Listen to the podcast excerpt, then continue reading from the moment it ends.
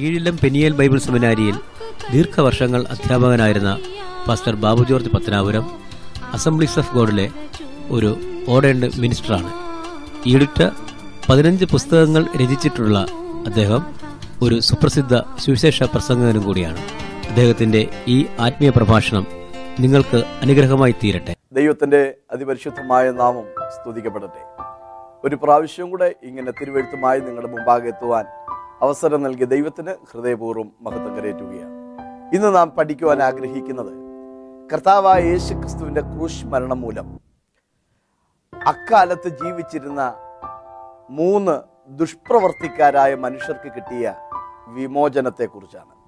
വളരെ പാപികളായി നിഷ്ഠൂരന്മാരായി ജീവിച്ചിരുന്ന മൂന്ന് വ്യക്തികൾക്ക് യേശുക്രിസ്തുവിന്റെ മരണം മൂലം സമൂലമായ മാറ്റവും അനുഗ്രഹവും ചൈതന്യവും കൈവരിപ്പാൻ ഇടയായി തീർന്നു തിരുവഴുത്തിലെ ഒരു വാക്യം പ്രാരംഭത്തിൽ വായിക്കുവാൻ ആഗ്രഹിക്കുന്നു. കൊലോസ് ലേഖനം ഒന്നാം അധ്യായം ഇരുപതാം വാക്യം.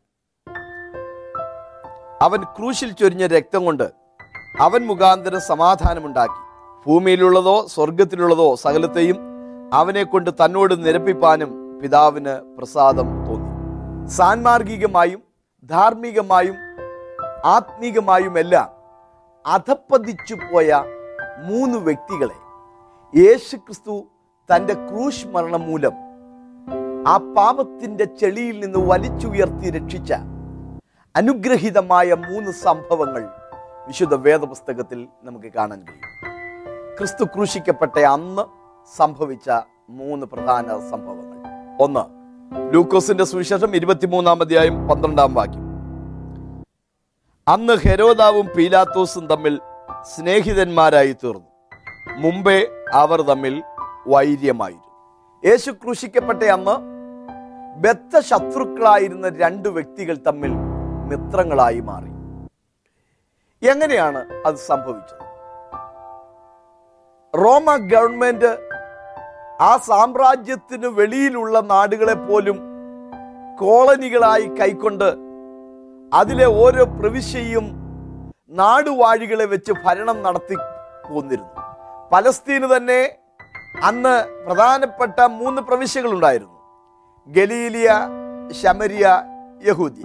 ഇതിലെ വടക്കേ പ്രവിശ്യയിലെ ഭരണാധിപനായിരുന്നു ഗലീലിയിലെ ഭരണാധിപനായിരുന്നു ഹെരോദാം തെക്കേ പ്രവിശ്യയായ തലസ്ഥാന നഗരിയിലെ ഭരണാധിപനായിരുന്നു പൊന്തിയോസ് പിലാത്തോസ്. അവരവരുടെ അധികാര പരിധിയിൽപ്പെട്ട ആളുകളുടെ മേലുള്ള നീതി നിർവഹണം നടത്താനുള്ള ചുമതല അതത് നാടുവാഴികൾക്ക് ആയിരുന്നു. ഇങ്ങനെ ഇരിക്കുന്ന കാലത്താണ് യേശുക്രിസ്തുവിനെ യഹൂദന്മാർ അസൂയ നിമിത്തം പിടിച്ച് മരണശിക്ഷ നടപ്പാക്കിയെടുക്കുവാൻ വേണ്ടി പീലാത്തോസിന്റെ അടുക്കിലേക്ക് കൊണ്ടുചെല്ലുന്നു. ചരിത്രത്തിലൂടെയുള്ള ദൈവത്തിന്റെ ഒരു ഇടപെടൽ നമുക്ക് അവിടെ കാണുവാൻ കഴിയും. യേശു ക്രിസ്തു ഈ ക്രൂശ് മരണത്തിലേക്ക് വരുന്നതിന് കുറെ കാലങ്ങൾക്ക് മുമ്പ് വരെ യഹൂദന്മാർക്ക് അവരുടെ മതപരമായ കാര്യങ്ങൾക്ക് മരണശിക്ഷ പോലും നടപ്പാക്കാനുള്ള അധികാരമുണ്ടായിരുന്നു. എന്നാൽ ഇടക്കാലഘട്ടം റോമ ഗവൺമെന്റ് ആ അധികാരം അവരിൽ നിന്ന് എടുത്തു കളഞ്ഞിരുന്നു. നമുക്കറിയാം സ്തെഫാനോസിനെ കൊല്ലുന്ന കാലത്ത് യഹൂദന്മാർക്ക് അധികാരം തിരിച്ചു കിട്ടിയിരുന്നു. അതുകൊണ്ട് തന്നെയാണ് മതത്തിന്റെ നിയമപ്രകാരം സ്തെഫാനോസിനെ അവർ കല്ലെറിഞ്ഞ് കൊല്ലുന്നു ചുരുക്കത്തിൽ യേശുവിന്റെ കാലഘട്ടത്തിൽ ആ ഇടക്കാലഘട്ടം മരണശിക്ഷ നടപ്പാക്കാനുള്ള അധികാരം യഹൂദന്മാർക്കില്ലായിരുന്നു. അത് റോമൻ ഭരണാധികാരികൾക്കായിരുന്നു അതുകൊണ്ട് തന്നെ യേശുവിനെ പിടിച്ച് പീലാത്തോസിന്റെ അടുക്കിലേക്ക് യഹൂദന്മാർ കൊണ്ടുവന്നു. അദ്ദേഹം ഈ ബഹളം കേട്ട് എഴുന്നേറ്റ് വരുമ്പോൾ അറസ്റ്റ് ചെയ്ത യേശുവിനെയും കൊണ്ട് യഹൂദന്മാർ പിലാത്തോസിന്റെ അടുക്കൽ വന്നു നിൽക്കുകയാണ്. അവർ പിലാത്തോസിന്റെ അടുക്കിലേക്ക് കയറി ചെല്ലുന്നില്ല. അതിന്റെ കാരണം വേദപുസ്തകത്തിൽ വായിക്കുന്ന ഇങ്ങനെയാണ്. തങ്ങൾ അശുദ്ധരാകാതെ പെസക കഴിപ്പാൻ തക്കവണ്ണം പീലാത്തോസിന്റെ ആസ്ഥാനത്തിൽ കടന്നില്ലതാനും പീലാത്തോസ് ഒരു ജാതീയനായ മനുഷ്യനാണ്. അദ്ദേഹത്തിന്റെ കൽത്തള്ളത്തിൽ കാൽ ചവിട്ടിയാൽ വിശുദ്ധി ഇടിഞ്ഞു പോകുമെന്ന് പിടിവാശി പിടിക്കുന്ന ഈ പരീക്ഷ ഭക്തന്മാർ ഉള്ളിൽ യേശുവിനെതിരെ ഒരുപാട് ദുരാരോപണങ്ങൾ ഉന്നയിച്ച് അസൂയയും പകയും വിദ്വേഷവും മനസ്സിൽ വെച്ചുകൊണ്ട് പുറമെ ഭക്തരായി നടിക്കുകയാണ്. പീലാത്തോസ് യേശുവിനെ വിസ്തരിക്കുന്നു. വിസ്തരിക്കുമ്പോൾ ചോദിക്കുന്നു ഇവന്റെ മേൽ നിങ്ങൾ എന്ത് കുറ്റം ആരോപിക്കുന്നു? ഇവൻ കൈസർക്ക് കരം കൊടുക്കുന്നത് വിഹിതമല്ല എന്ന് പറഞ്ഞ് ജനത്തെ കലഹിപ്പിക്കുന്നു. ഗലീല മുതൽ ഇവിടത്തോളം ജനത്തെ ഇളക്കുന്നു എന്നൊക്കെ പറഞ്ഞ് യേശുവിന്റെ മേൽ കുറ്റങ്ങൾ ആരോപിച്ചു. ഇങ്ങനെ രാജ്യദ്രോഹപരമായ ചില കുറ്റങ്ങൾ യേശുവിന്റെ മേൽ ഇപ്പോൾ ഇവർ ചുമത്തുകയാണ്. പീലാത്തോസിന് മനസ്സിലായി ഇവർ ഈ മനുഷ്യനെ പിടിച്ചുകൊണ്ട് വന്നിരിക്കുന്നത് അസൂയ കൊണ്ടാണ്. അല്ലാതെ ന്യായമായ തെറ്റിന്റെ പേരിലല്ല. അവരുടെ ആ കുറ്റാരോപണത്തിലൂടെ പീലാത്തോസിന് ഒരു വാക്ക് കിട്ടി. ഗലീലയിൽ തുടങ്ങി ഇവിടുത്തോളം ജനത്തെ കലഹിപ്പിക്കും പിലാത്തോസ് ചോദിച്ചു ഇവൻ ഗലീലക്കാരനോ? അവർ പറഞ്ഞു അതെ ഗലീലക്കാരനാണ്. ഗലീലക്കാരനെ വിസ്തരിക്കേണ്ടത് ഗലീലയിലെ ഭരണാധിപതിയായിരിക്കുന്ന ഹെരോദാവാണ്. അതുകൊണ്ട് തന്നെ ഈ കുറ്റവാളിയെ ഹെരോദാവിന്റെ അടുക്കിലേക്ക് ഗലീലയിലെ ഭരണാധികാരിയുടെ അടുക്കിലേക്ക് വിട്ടയക്കുകയാണ് ആവശ്യം എന്ന് പീലാത്തോസിന് മനസ്സിലായി. പെരുന്നാളിന് കൂടാൻ വേണ്ടി യേശു തലസ്ഥാന നഗരിയിൽ യെരുഷലേമിൽ വന്നപ്പോൾ അവിടെ വെച്ച് യഹൂദന്മാർ യേശുവിനെ പിടിച്ച് പീലാത്തോസിന്റെ പക്കൽ ഏൽപ്പിക്കുക. പീലാത്തോസും ഹെരോദാവും രണ്ട് പ്രവിശ്യകളുടെ ഭരണാധികാരികളാണ്. നമ്മുടെ ഇന്ത്യയിലെ രീതിയിൽ പറഞ്ഞാൽ തമിഴ്നാടിന്റെ മുഖ്യമന്ത്രിയും കേരളത്തിന്റെ മുഖ്യമന്ത്രിയും എന്നതുപോലെ. ഹെരോദാവ് ഗലീലയിലെ ഭരണാധിപതിയും പീലാത്തോസ് യഹൂദിയിലെ ഭരണാധിപതിയുമാണ്. നേരത്തെ തന്നെ പീലാത്തോസും ഹെരോദാവും തമ്മിൽ ശത്രുതയിലായിരുന്നു. എങ്ങനെയാണ് ഇവർ തമ്മിൽ ശത്രുതയിലായത്? ലൂക്കോസിന്റെ സുശനം പതിമൂന്നാം അധ്യായം ഒന്നാം വാക്യത്തിൽ. ആ സമയത്ത് തന്നെ അവിടെ ഉണ്ടായിരുന്ന ചിലർ പീലാത്തോസ് ചില ഗലീലക്കാരുടെ ചോര അവരുടെ യാഗങ്ങളോട് കലർത്തിയ വർത്തമാനം അവനോട് അറിയിച്ചു. എന്താണ് അതിന്റെ കാരണം? ചരിത്രപരമായ കാരണം വ്യക്തമായി നമുക്കറിയില്ല എങ്കിൽ പോലും. അപ്പോസ്തല പ്രവർത്തികളുടെ പുസ്തകം അഞ്ചാം അധ്യായം മുപ്പത്തിയേഴാം വാക്യത്തിൽ അതിന്റെ ഒരു സൂചന നമുക്ക് ലഭിക്കുന്നുണ്ട്. ഗലീലക്കാരനായ യൂത ചാർത്തലിന്റെ കാലത്ത് എഴുന്നേറ്റ് ജനത്തെ തന്റെ പക്ഷം ചേരുവാൻ വശീകരിച്ചു. അവനും നശിച്ചു അവനെ അനുസരിച്ചവരൊക്കെയും ചിതറിപ്പോയി. റോമൻ ഭരണത്തിനെതിരെ സമരമുറകളുമായി മുന്നോട്ട് വന്നു. ആ മത്സരം ഗലീലയിൽ തുടങ്ങി യഹൂദിയിൽ വന്ന് യഹൂദിയിലുള്ള യഹൂദന്മാരെയും പറഞ്ഞിളക്കി റോമൻ സൈന്യത്തിന് നേരെ ഒരു സമരമുറ തന്നെ ആരംഭിച്ചു. ഇതറിഞ്ഞ പീലാത്തോസ് അവരെ അമർച്ച ചെയ്യാനായി അവിടെ ചെന്നു. ചരിത്രത്തിൽ പറയുന്ന മറ്റൊരു കാര്യം കൂടെയുണ്ട്. അക്കാലത്ത് പലസ്തീനിലേക്ക് റോമക്കാർ ചില പരിച കൊണ്ടുവന്നിരുന്നു. ആ പരിചയിൽ റോമൻ ദേവീദേവന്മാരുടെ പടങ്ങൾ പതിപ്പിച്ചിരുന്നു. വിഗ്രഹാരാധനയ്ക്ക് വിരോധമായി നിൽക്കുന്ന സമൂഹം എന്ന യഹൂദൻ അതിനെ എതിർത്തു. പീലാത്തോസ് അവരെ വകവരുത്തി. പരിചയ എതിർത്തവരെയും ഗലീലയിൽ നിന്ന് സമരമുറയായി വന്ന യൂതയുടെ അനുയായികളെയും ഒക്കെ പീലാത്തോസ് വകവരുത്തി. അവരിൽ ചിലർ ജീവരക്ഷയ്ക്ക് വേണ്ടി അവരുടെ ദേവാലയത്തിലേക്ക് ഓടിക്കയറി. മഷിക വന്നവരെ സഹായിക്കുമെന്ന പ്രതീക്ഷയിലാണ് അവർ ദേവാലയത്തിലേക്ക് ഓടിക്കയറിയത്. പീലാത്തോസിന്റെ പട്ടാളം ആ ദേവാലയത്തിൽ അതിക്രമിച്ച് കയറി ആ സമരക്കാരെ കൊല്ലുകയും അവരിൽ ചിലരുടെ ചോര യഹൂദന്റെ യാഗത്തിൽ കലർത്തി യാഗത്തെ അശുദ്ധമാക്കുകയും ചെയ്തു. ഇതിന്റെ പേരിൽ യഹൂദന്മാർ കുപിതരായി. ഈ വാർത്ത ഗലീലയിലെ ഭരണാധിപതിയായ ഹെരോദാവിന്റെ അടുക്കിലും എത്തി. ഹെരോദാവിന്റെ ഭരണാതിർത്തിയിൽപ്പെട്ട ഗലീലക്കാരെ യഹൂദിയിലെ നാടുവാഴിയായ പീലാത്തോസ് കൊന്നതിന്റെ പ്രതികാരം വെച്ചു പുലർത്തുന്ന കാലത്താണ് ഗലീലയിലെ നസ്രത്തിൽ നിന്നുള്ള യേശു ഇപ്പോൾ വിസ്താരത്തിന് പീലാത്തോസിന്റെ അടുക്കൽ വന്നിരിക്കുന്നു. പീലാത്തോസിന് മനസ്സിലായി ഇത് മറ്റൊരു പ്രതിസന്ധിയാണ്.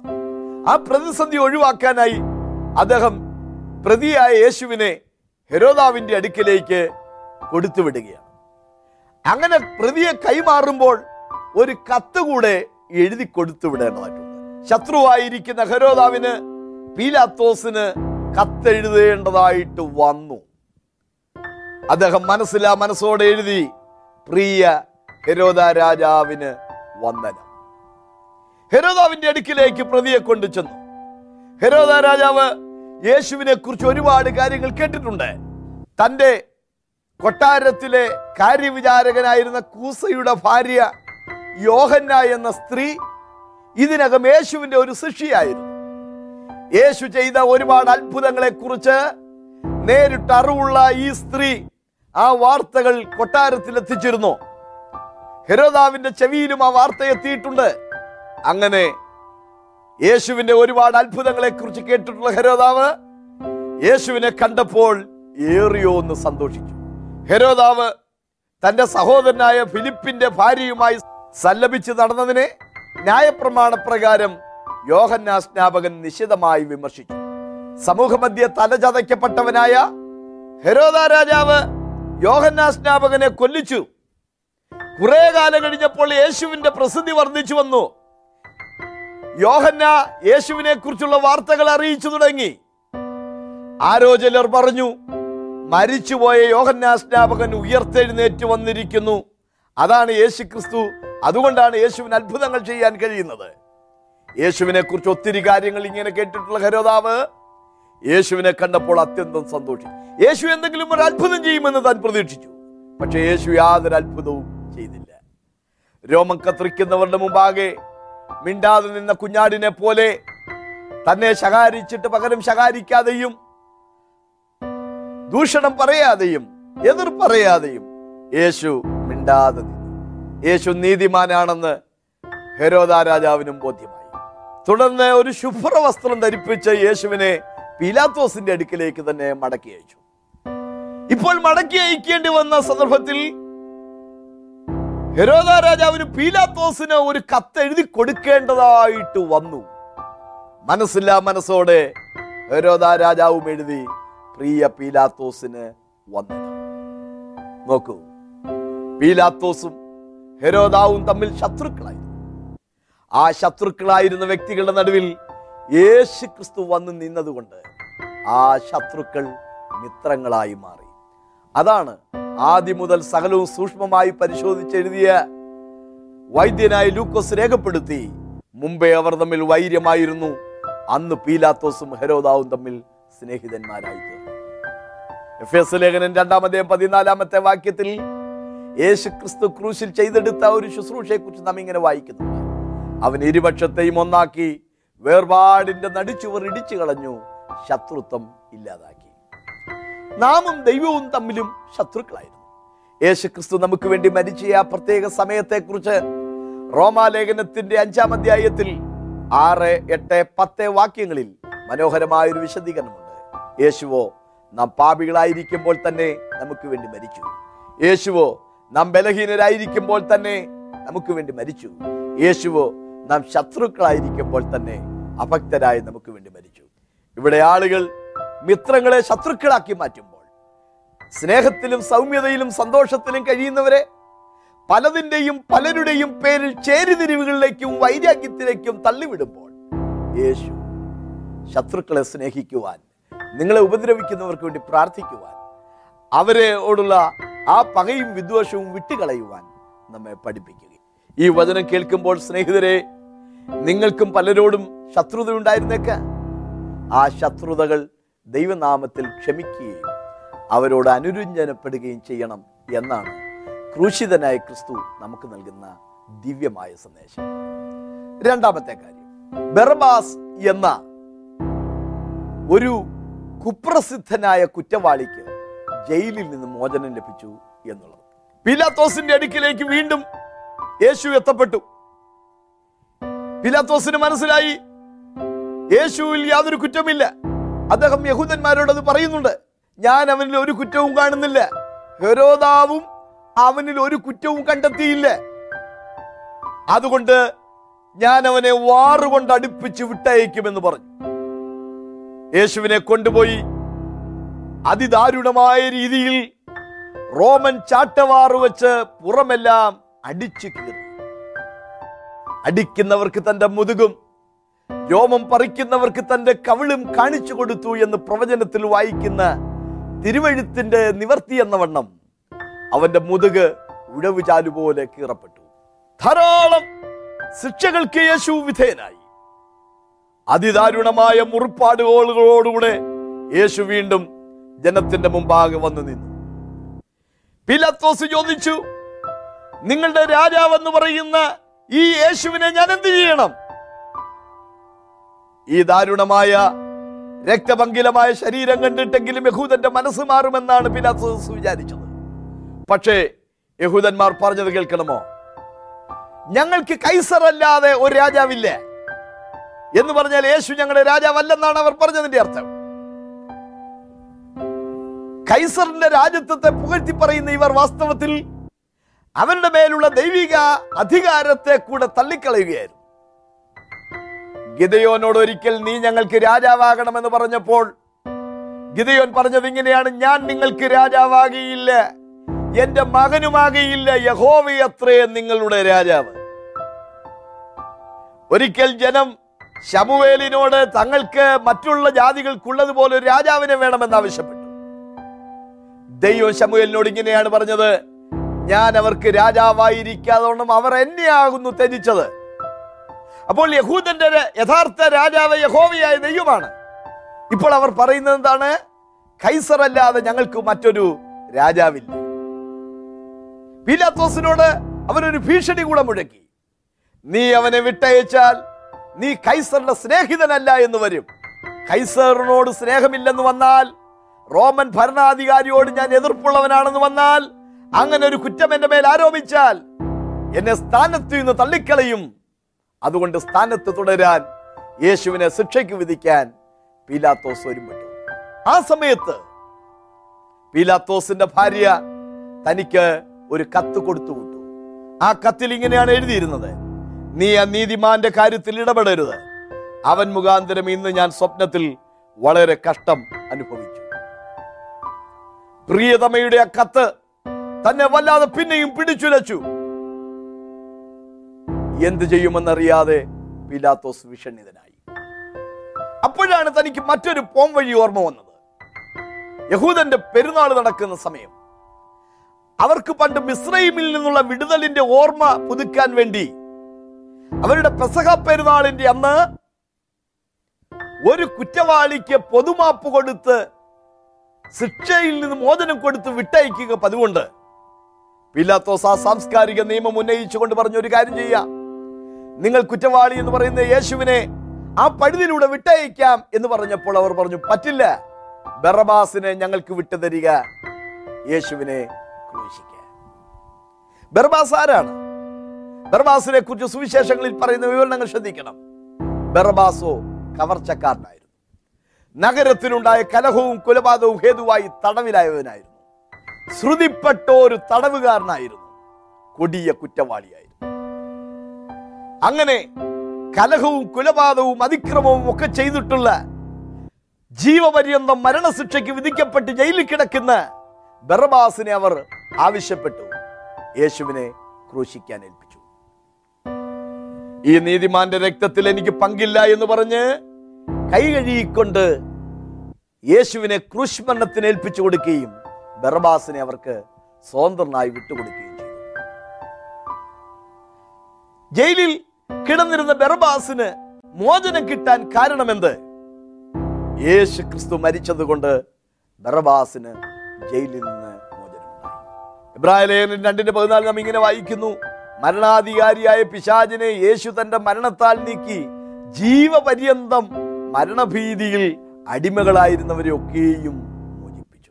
ബർബാസിനെ യേശു മോചിപ്പിച്ചതുപോലെ പാപത്തിന്റെ ശാപത്തിന്റെ പലവിധമായ ബന്ധനത്തിന്റെ കുണ്ടറകളിൽ കിടക്കുന്ന നിങ്ങളെയും വിടുവിക്കുവാൻ യേശുവിന് കഴിയും.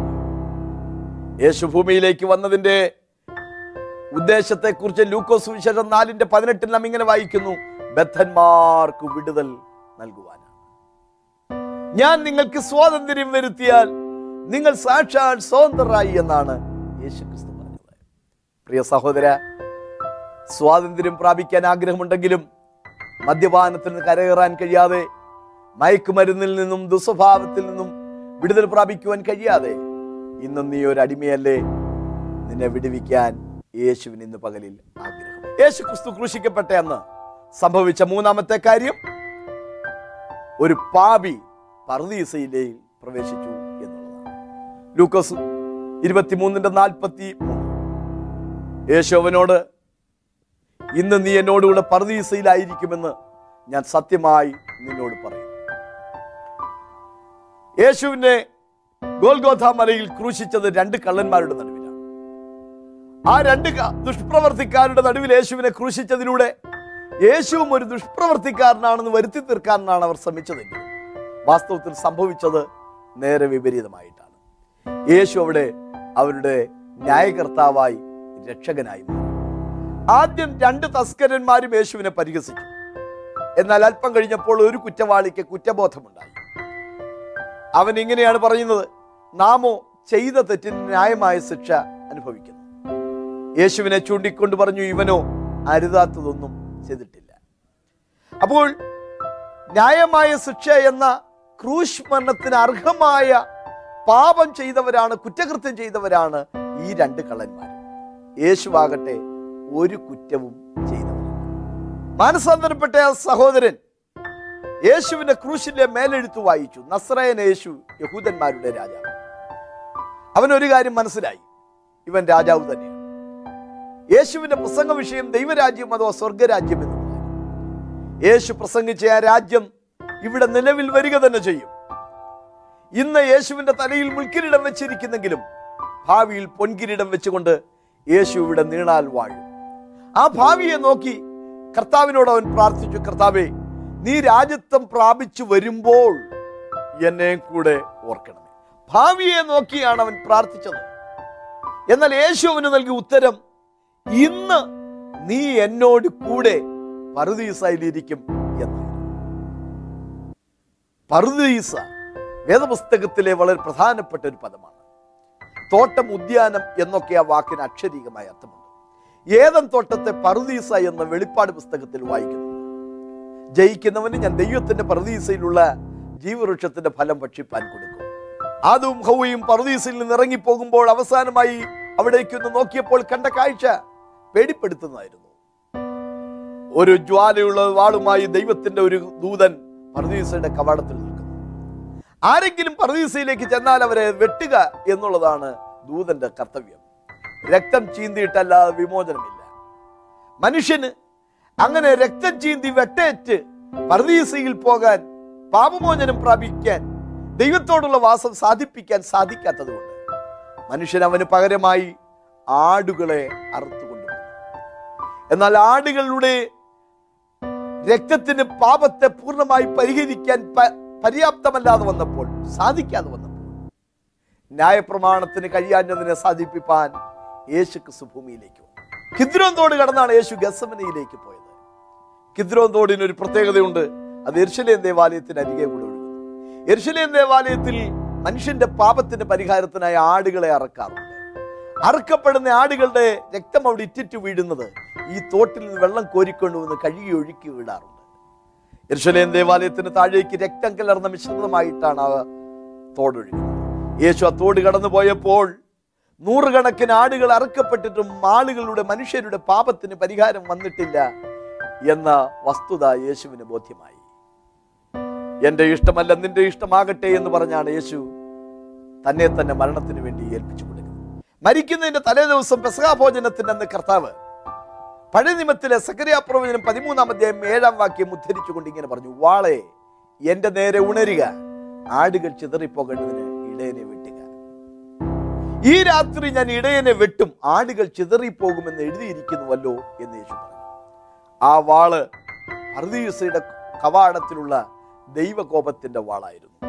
യേശുവിന്റെ മരണത്തെക്കുറിച്ച് ദാനിയൽ പ്രവചനത്തിൽ അഭിഷിക്തൻ ഛേദിക്കപ്പെടും the Messiah shall be cut off എന്നാണ് രേഖപ്പെടുത്തിയിരിക്കുന്നത്. അതെ ആ ദൈവകോപത്തിന്റെ വാളിനാൽ യേശു എല്ലാവർക്കും വേണ്ടി വെട്ടേൽക്കപ്പെട്ടു രക്തം ചീന്തിയ രക്ഷകൻ പർദീസയുടെ കവാടത്തിൽ നിൽക്കുന്നു.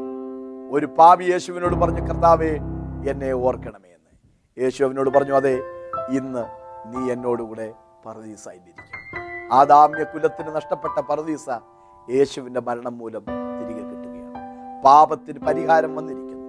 പാപങ്ങൾക്ക് വേണ്ടി ഇനി ഒരു ബലിയും ആവശ്യമില്ലാതെ വണ്ണം യേശു എന്നേക്കുമായുള്ള ഒരു വീണ്ടെടുപ്പ് ക്രൂശിൽ സാധിപ്പിച്ചു. അതാണ് യേശു ഒടുവിലായി വിളിച്ചു പറഞ്ഞത് സകേലവും നിവർത്തിയായി എന്ന് യേശുവിന്റെ ക്രൂശ് മരണത്തിലൂടെ സംഭവിച്ച പ്രധാനപ്പെട്ട മൂന്ന് സംഭവങ്ങളാണ് ഇന്ന് നാം ചിന്തിച്ചത്. ദുഷ്പ്രവർത്തിക്കാരനായിരുന്ന ഹെരോദാവും പീലാത്തോസും തമ്മിൽ അന്ന് സ്നേഹിതന്മാരായി മാറി. ശ്രുതിപ്പെട്ട തടവുകാരനായിരുന്ന കൊലപാതകവും കവർച്ചയും ഹേതുവായി തടവിലായ ബർബാസിന് അന്ന് ജയിൽ മോചനമുണ്ടായി. ദുഷ്പ്രവർത്തിക്കാരനായിരുന്ന ക്രൂശിലെ കള്ളൻ അന്ന് പറദീസയിൽ പ്രവേശിച്ചു. യേശുവിന്റെ മരണം ഒരു സാധാരണ സംഭവമല്ല. അത് നമുക്ക് അനുഗ്രഹങ്ങൾ നേടിത്തരുന്നതാണ്.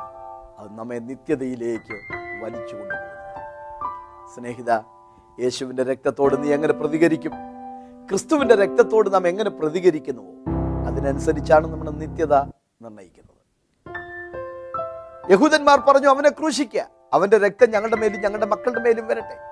അതുകൊണ്ടാണ് യേശു ക്രൂശി കൊണ്ടുപോയപ്പോൾ പറഞ്ഞത് നിങ്ങളെയും നിങ്ങളുടെ മക്കളെയും ചൊല്ലി കരയുകയും പീലാത്തോസ് പറഞ്ഞു ഈ നീതിമാന്റെ രക്തത്തിൽ എനിക്ക് പങ്കില്ല എന്ന് പറഞ്ഞ് കൈ കഴുകി ഒഴി ഒഴിഞ്ഞു മാറി. കൈസറിന്റെ സ്നേഹിതനായി സ്ഥാനത്ത് തുടരാനാണ്. എന്നാൽ സംഭവിച്ചത് എന്തായിരുന്നു? അദ്ദേഹത്തെ കൈസർ സ്ഥാനത്ത് നിന്ന് തള്ളിക്കളഞ്ഞു. പിന്നീട് അദ്ദേഹം ആത്മഹത്യ ചെയ്തു എന്നാണ് പറയപ്പെടുന്നത്. എന്നാൽ നമുക്ക് പറയാനുള്ളത് യേശുവെ അങ്ങയുടെ രക്തത്താൽ എന്റെ പാപം കഴുകിത്തരണമേ എന്ന് പറഞ്ഞ് പ്രാർത്ഥിച്ചാൽ തീർച്ചയായും തിരുവഴുത്ത് പറയുന്നു യേശുവിന്റെ രക്തം നമ്മുടെ സകല പാപവും പോക്കി നമ്മെ ശുദ്ധീകരിക്കും. ഇത്ര വലിയ രക്ഷയെ നാം ഗണ്യമാക്കാതെ പോയാൽ വരുവാനുള്ള ശിക്ഷയിൽ നിന്ന് നാം എങ്ങനെ തെറ്റി ഒഴിയും അതുകൊണ്ട് ഇപ്പോഴാകുന്നു രക്ഷാ ദിവസം ഇപ്പോഴാകുന്നു സുപ്രസാദകാലം. ക്രൂശിതനായ ക്രിസ്തുവിലേക്ക് ദൈവനാമത്തിൽ ഞാൻ നിങ്ങളെ ക്ഷണിക്കുന്നു ഞാൻ നിങ്ങൾക്ക് വേണ്ടി പ്രാർത്ഥിക്കുന്നു. പരിശുദ്ധനായ ദൈവമേ സ്വർഗസ്ഥ കർത്താവെ ഈ വിശുദ്ധ വചനം കേട്ട പ്രിയ സഹോദരങ്ങൾക്ക് വേണ്ടി കർത്താവിന്റെ നാമത്തിൽ പ്രാർത്ഥിക്കുന്നു. ശത്രുക്കളായിരുന്ന ഹരോദാവും പീലാത്തോസും തമ്മിൽ അന്ന് സ്നേഹിതന്മാരായി മാറി. കവർച്ചക്കാരനായിരുന്ന ബർബാസിന് യേശുവിന്റെ മരണം മൂലം അത് ജയിലിൽ നിന്ന് മോചനം കിട്ടി. ദുഷ്പ്രവർത്തിക്കാരനായിരുന്ന ആ ക്രൂശിലെ കള്ളന് പർദീസ ലഭിച്ചതുപോലെ പാപത്തിന് വഴിയിൽ നിന്ന് വിട്ടുതിരിഞ്ഞ് പർദീസ പ്രാപിക്കുവാൻ നിത്യത സ്വർഗം സ്വന്തമാക്കുവാൻ ഈ പ്രിയ സ്നേഹിതർക്ക് ദൈവം കൃപ ചെയ്യണമേ എന്ന് പ്രാർത്ഥിക്കുന്നു. വചനം കേട്ട എല്ലാ പ്രിയപ്പെട്ടവരെയും കർത്താവിന്റെ നാമത്തിൽ ഞാൻ അനുഗ്രഹിക്കുന്നു. ദൈവം പ്രാർത്ഥന കേൾക്കുകയാൽ സ്തോത്രം. ബാബു ജോർജ് പത്തനാപുരത്തിന്റെ മാസ്റ്റർ പീസ് ക്രിസ്തുവിന്റെ ക്രൂശീകരണം ഒരു സമഗ്ര പഠനം. ഹൃദയസ്പർശിയായ ആ സംഭവം ആഴത്തിൽ ധ്യാനിക്കാൻ ഉതകുന്ന ഉത്തമ കൃതി. ഈ പുസ്തകം ഇന്ന് തന്നെ സ്വന്തമാക്കുവിൻ. Phone double seven three six double one two four seven five double seven three six double one two three seven five email Babu George Pathanapuram at Yahoo dot com